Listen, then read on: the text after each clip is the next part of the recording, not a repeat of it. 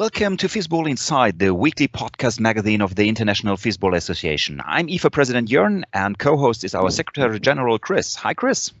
Hi, Jörn, and hello, Fistball World. This is already episode number 16, in which we will, of course, feature today's International Volunteers Day. And this week, we can celebrate over 1,000 downloads of our podcast. Incredible, Chris, isn't it? Uh, it's incredible. It's awesome. I was so surprised when you sent me the message uh, that 1,000 download already of our podcast. So thank you to all our Fistball fans outside in the world for your commitment and for listening every week.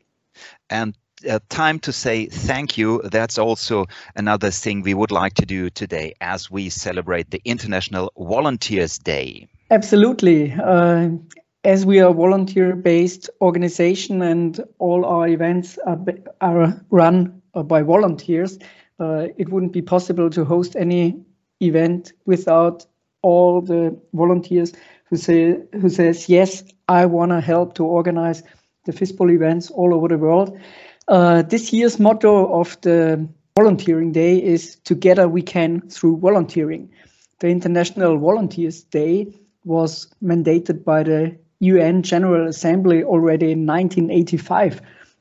And the day itself is an opportunity for us all to promote volunteerism, encourage governments to support volunteer efforts, and recognize volunteer contributions to the achievement of sustainable development goals at local, national, and of course, international levels.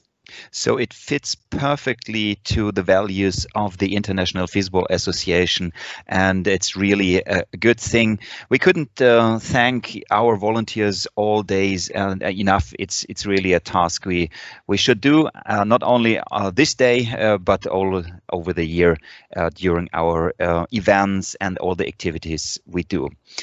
But uh, looking back, um, this number we already mentioned 1,000 downloads of our podcast. It's incredible, as you said. And uh, the, the Aussies probably would name us the highest rated Fistball podcast in the Northern Hemisphere, uh, according uh, to their statistics. Uh, you have recently been uh, invited by them, by our counterpart in Australia. How was it? It was incredible, I would say. Uh, it was so much fun, and uh, I really feel honored uh, to be invited in their podcast.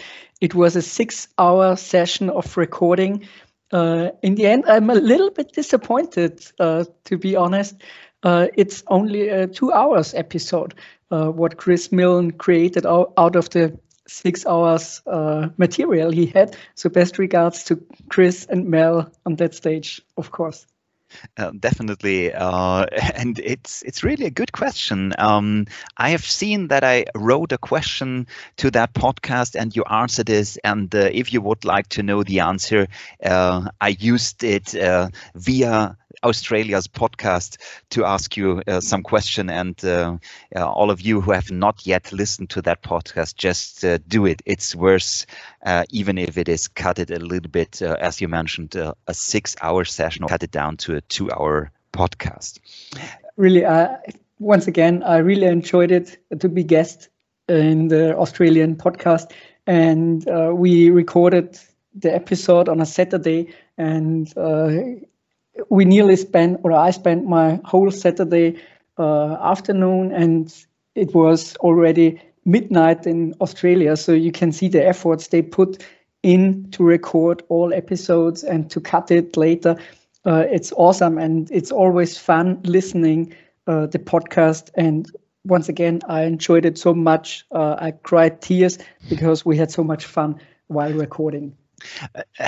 I could imagine that. And uh, if you have ever listened to that uh, podcast, you know that at the beginning, uh, you have to open a beer bottle. And uh, if you're drunk already on the morning, if I understood that right, uh, of course, that's clear that the whole weekend was already gone with opening the bottle in the morning. it was not because of the beer. So, um, but talking about our uh, episodes, uh, 15 episodes we already have uh, produced, and uh, to give you some insight, our last episode um, when we talked uh, with the captain, the female captain of uh, Swiss um, Fistball team about the preparation and their and her feelings about Jona and next year's World Championship. this episode reached the top three ranked episodes uh, ever. Um, and uh, yeah, let's see. It's not not yet finished um, because you can download that episode still.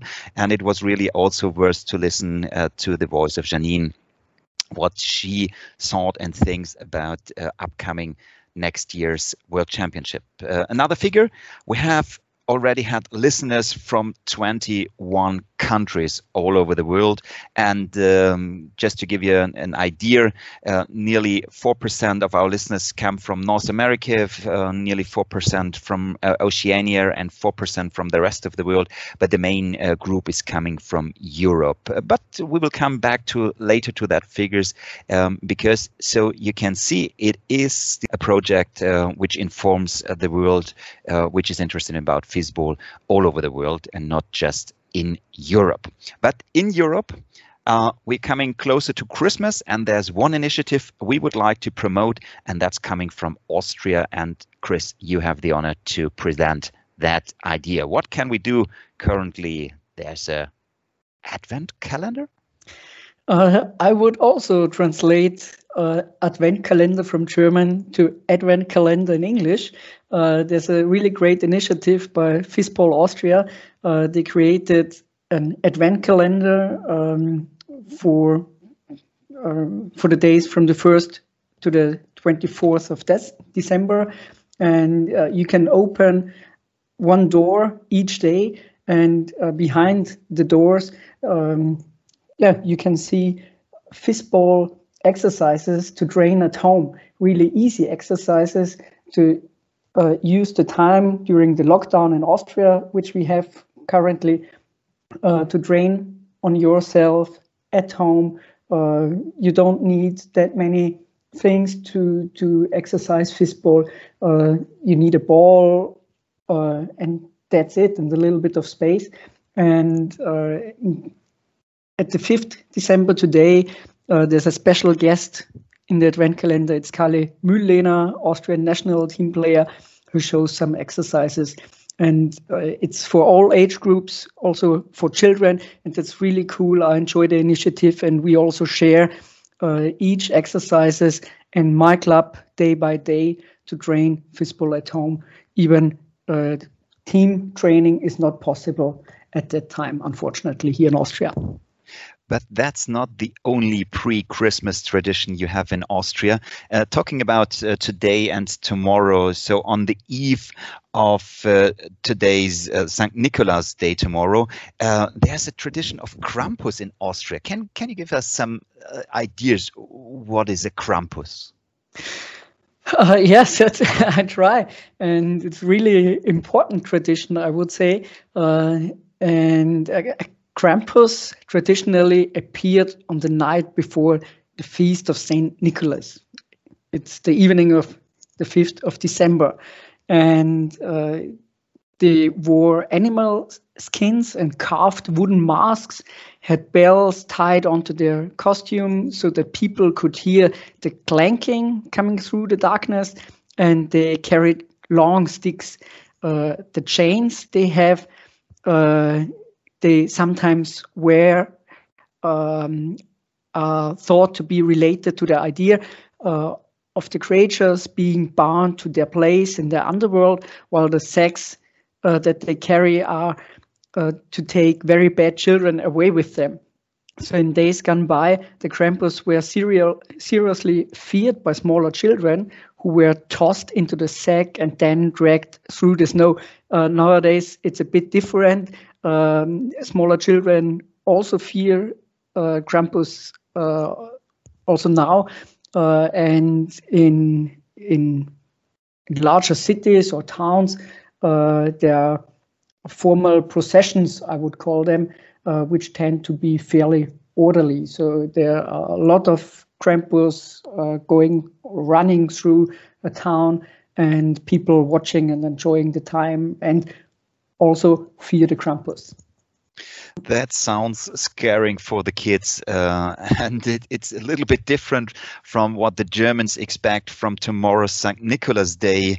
Uh, and not to be confused, it's uh, nothing to do with the Weihnachtsmann, the Father Christmas. And Nicholas travels by donkeys in the middle of the night on the December the sixth, uh, the so-called Nicholas Tag, and leaves little treats like coins and chocolates and oranges um, in the shoes of the children. But there are many more Christmas traditions around the world. And telling the truth, I found someone, uh, some uh, tradition which I've never heard before, but it's really incredible. Talking about Japan, as we have some listeners from Asia and especially Japan, let's talk about a, a special Christmas tradition in Japan. Christmas, uh, I was told, has never been a big deal in Japan, aside from a small tradition such as gifts giving and light displays. Christmas remains uh, uh, largely a novelty in that country. However, a new quick tradition has emerged in the recent years, and the tradition is a Christmas day at Kentucky Fried Chicken. Would you like to spend your Christmas day at Kentucky Fried Chicken? Is that it's, something we should look for? it's unbelievable. I couldn't imagine spend Christmas uh, day at Kentucky Fried Chicken, really. But it's a funny tradition, I would say. Quite different to Europe or to Austria and Germany. Definitely, and and uh, some other things. Um, Christmas and roller skates. Uh, if we have a look to Venezuela, uh, of course, uh, the the people in Venezuela love Christmas, and but there's a tradition in a town called Caracas. Every Christmas Eve, the citizens' residents had to church in the early morning, but not for the reason uh, on its own. They go there by roller skates. This unique tradition is so popular that roads across the city are closed to cars so that people can skate to church in safety before heading home for the less than traditional Christmas dinner also something okay this would not be possible in austria as we have uh, snow around christmas but uh, very interesting. Also quite interesting and you said it in austria germany it wouldn't be possible because also of the road grid uh, and of course of the snow but it's funny a funny way to celebrate christmas and uh, it, it, it's always quite different to imagine uh, how's christmas without snow and having summer and having sun um, during the Christmas time. So would be interesting um, to learn also from our Brazilian, Argentinian, Chile friends and Australia, New Zealand, all friends from the Southern Hemisphere, how they celebrate Christmas. Uh, and that's exactly the point where we need our listeners, our audience. Uh, we would be very much interested to know more about your pre-Christmas and Christmas tradition. Let us know, share with us uh, some pictures, uh, how you spend your Christmas holiday uh, and uh, some traditions. Uh, we would like to learn more about that in the next podcast. And the next podcast already brings us um, maybe to the first look back on the year 2020 as we have uh, next weekend the last board of directors meeting uh, of IFA. And uh, yeah, coming to the end of the year.